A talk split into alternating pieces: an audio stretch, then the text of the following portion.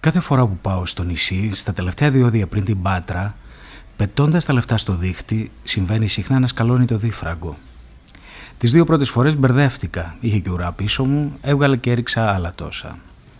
Την τρίτη φορά πάτησα το κουμπί της βοήθειας, λέω εντάξει δεν γίνεται. Ήρθε μια υπάλληλος, σαν συνηθισμένη στη φάση μου είπε «Για να δούμε μήπως έχεις σκαλώσει το νόμισμα» και ναι είχε σκαλώσει. Την τέταρτη το ξεσκάλωσα εγώ και άλλες φορές γιατί συνέβη αρκετές φορές αυτό το πράγμα έτσι υποψιασμένος όπως ήμουν τα έριχνα με μεγαλύτερη ορμή και πέρναγαν μια χαρά. Αλλά χθες, γυρνώντας από το νησί, στα ίδια διόδια αλλά από την αντίστροφη κατεύθυνση για πρώτη φορά έριξα ψηλά γιατί συνήθως φεύγω από το νησί και έχω μόνο χαρτονομίσματα αλλά αυτή τη φορά είχα πάλι το δίφραγκο σκάλωσε. Ε, μέχρι να γυρίσω στην Αθήνα είναι απερίγραπτο πόσες υποψίες αφήνιασαν στο μυαλό μου. Κυκλώματα, σπήρες υπαλλήλων που έχουν στήσει την πίσνα αυτή και παίρνουν τα λεφτά. Ένα δεν ήταν ταξίδι αυτό, ήταν τρυπάκι στην κυριολεξία. Όταν γύρισα μέτρωγαν τα δάχτυλά μου να γράψω ένα post στο facebook και να ταγκάρω τους υπευθύνους. Έτσι, χωρίς αποδείξεις. Μπορούσε να μου κάνει κανείς τίποτα. Θα ξεθύμενα, το κοινό θα με λάτρευε, εκατοντάδες θα άφηναν σχόλια με ανάλογες εμπειρίες, όλοι όπως και εγώ χωρίς αποδείξεις.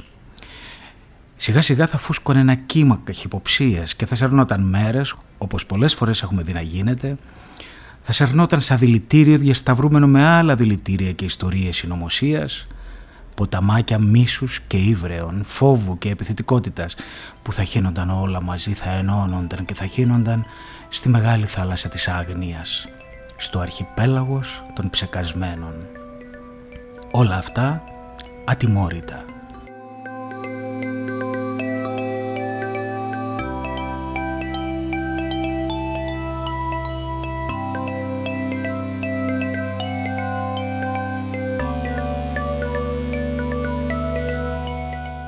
Καλησπέρα, είμαι ο Στάδη Τσαγκαρουσιάνος και στη σειρά των podcast με τα ηχητικά άρθρα της LIFO θα σας διαβάσω το editorial μου που έχει τίτλο «Η ψεκασμένη» μερικές σκέψεις που έκανα παρακολουθώντας δύο πράγματα τις τελευταίες μέρες. Το ένα είναι ένα serial του BBC, κατά τη γνώμη μου πάρα πολύ ενδιαφέρον, για το άμεσο ζωφερό δυστοπικότατο μέλλον, λέγεται Years and Years, και το άλλο είναι ένα πολύ ήδη συζητημένο ε, ντοκιμαντέρ του Netflix, το The Social Dilemma. Είναι τα podcast της LiFO. Πριν αναδυθούν τα social media, το να είσαι ψεκασμένος σε τοποθετούσε στους λούμπεν αυθωρεί. Δεν είχες τα εργαλεία για διασπορά ψευδών ειδήσεων, γιατί και τότε υπήρχαν fake news. Τα λέγαμε έτσι. Διασπορά ψευδών ειδήσεων. Και ούτε σου έδιναν βήμα οι μεγάλες εφημερίδες για να λες το μακρύ σου και το κοντό σου. Αν παρόλα αυτά τα έλεγες, χωρίς αποδείξεις, θίγοντας αθώους, το πλήρωνες. Και καταρακώνονταν η αξιοπιστία σου μια για πάντα. Εκτός κι αν ήσουν εκγενετής κάτι εξευτελισμένο, όπως η αυριανή, ο στόχος ή όπως είναι σήμερα το μακελιό ας πούμε. Τώρα όμως υπάρχουν τα social media τα οποία δεν είναι κάτι σαν το στόχο ή την αυριανή. Θέλω να πω κάτι τοποθετημένο ως κίτρινο και ζωφερό. Είναι παντού, έχουν καταλάβει εξαπίνεις τα πάντα και τους πάντες. Σαρωτικά, ασίδωτα, άπλιστα και αποδεδειγμένα πλέον εγκληματικά.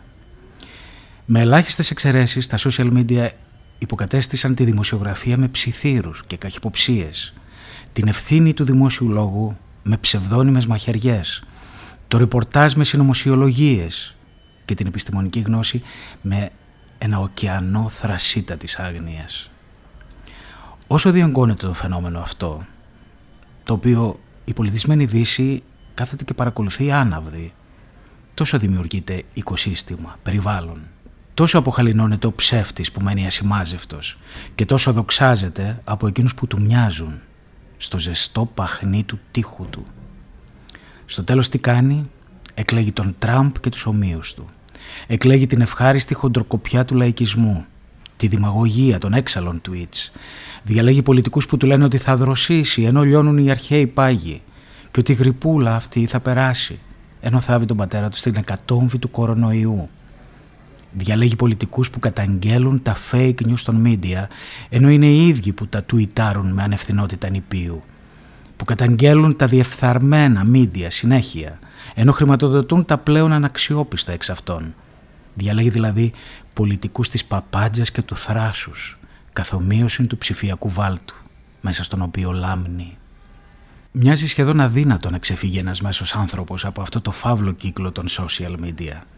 Κάθεται μόνος όλη μέρα στην οθόνη, ένας νοθρός αυνάνας του swipe και γράφει, κλικάρει, χάσκει για ό,τι σκάσει αδιαμόρφωτο μπροστά στα μάτια του, στον εγκεφαλό του, σπάργανα ή απολυφάδια μιας νόησης ήδη ανεμικής που πασχίζει να επιπλέψει ανάμεσα στα αλλεπάλληλα push notifications και στις τρεις τελίτσες που αναβοσβήνουν σαν εφιάλτης ενώ χύνεται ο καφέ στο μπρίκι. Δεν έστειλε η Μαρία τελικά φίλα.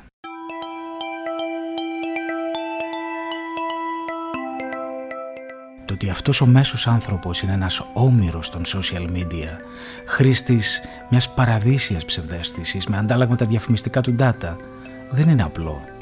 Ούτε είναι αποκλειστικά δικός του λογαριασμός. Αφορά την κοινωνία.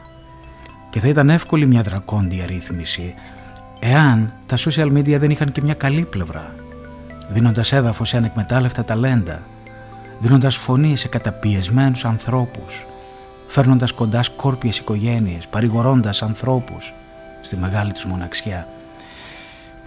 Θα μου πεις ουδέν κακό να μηγιάς καλού, αλλά έχω την εντύπωση, έχω την αίσθηση ότι εδώ υπερτερεί ο ζώφος, η Cambridge Analytica, οι στρατιές των τρόλ, των έμιστων τρόλ, στις ελληνικές εκλογές του 2015, το θυμάστε; Οι ψεκασμένοι της κλιματικής αλλαγής, της μάσκας, των εμβολίων, του Bill Gates και ούτω καθεξής.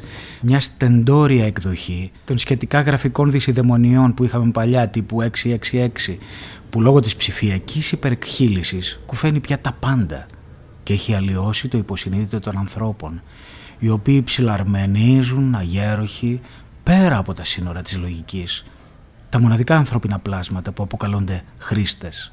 Αυτοί και οι χρήστες ναρκωτικών. Πολλές φορές, συζητώντας σήμερα με ανθρώπους, δεν μπορείς να ξεκινήσεις από την κοινή παραδοχή αν το α είναι α και το β β. Τέτοια διάσταση απόψεων, τέτοια εχθροπάθεια επίσης ανάμεσα σε αυτούς τους τελείως χωριστούς επιμερισμένους κόσμους, εγώ δεν θυμάμαι ποτέ πριν στην ιστορία της ανθρωπότητας ή τουλάχιστον στη μικρή ιστορία της δικής μου ζωής. Οπότε, δεν ξέρω, ίσως θα υπήρχε λύση, μια λύση ριζική, ουσιώδης, θεμελιώδης, εάν δεν τη ζητάγαμε από εκείνους που έχουν συμφέρον να μην βρεθεί ποτέ. Δηλαδή, τους ίδιους τους τεχνολογικούς κολοσσούς, τους διαφημιζόμενους ή πιο πονηρά τους πολιτικούς που εν πολλής πατάνε, πειράζουν και εκμεταλλεύονται τον αλγόριθμο του χρήστη για να τους σερβίρουν το δόλωμα μιας τέλειας παρέστησης, μια επιμεριστική πραγματικότητα που απλώς δεν υπάρχει. Δεν έχω το προνόμιο της μαντίας, αλλά πιστεύω ότι η λύση θα είναι ριζική, φερμένη από αναπάντεχες πηγές που αυτή τη στιγμή δεν μπορώ να τις διακρίνω ή δεν θα υπάρξει καθόλου. Ρυθμίσεις γίνονται αυτή τη στιγμή, ειδικά στην Ευρώπη, αλλά έχω την εντύπωση ότι δεν αρκούν. Αφήνουν το τοπίο λίγων έγκυο. Χρειάζεται κάτι πιο βαθύ το οποίο δεν ξέρω ποιο είναι και δεν ξέρω από πού θα μας έρθει. Είναι όμως αυτό ένα μεγάλο θέμα και οι απαντήσεις δεν είναι στο τσεπάκι, δεν είναι εύκολες. Θα χρειαστεί να επανέλθουμε, να ξανασυζητήσουμε για αυτό. Πιστεύω ότι αυτό είναι το μέγα, το τεράστιο θέμα της εποχής. Είμαι ο Στάθης Τσαγκαρουσιάνος και αυτό ήταν το editorial για το τεύχος της Life που κυκλοφορεί. Ευχαριστώ που με ακούσατε. Είναι τα podcast της Life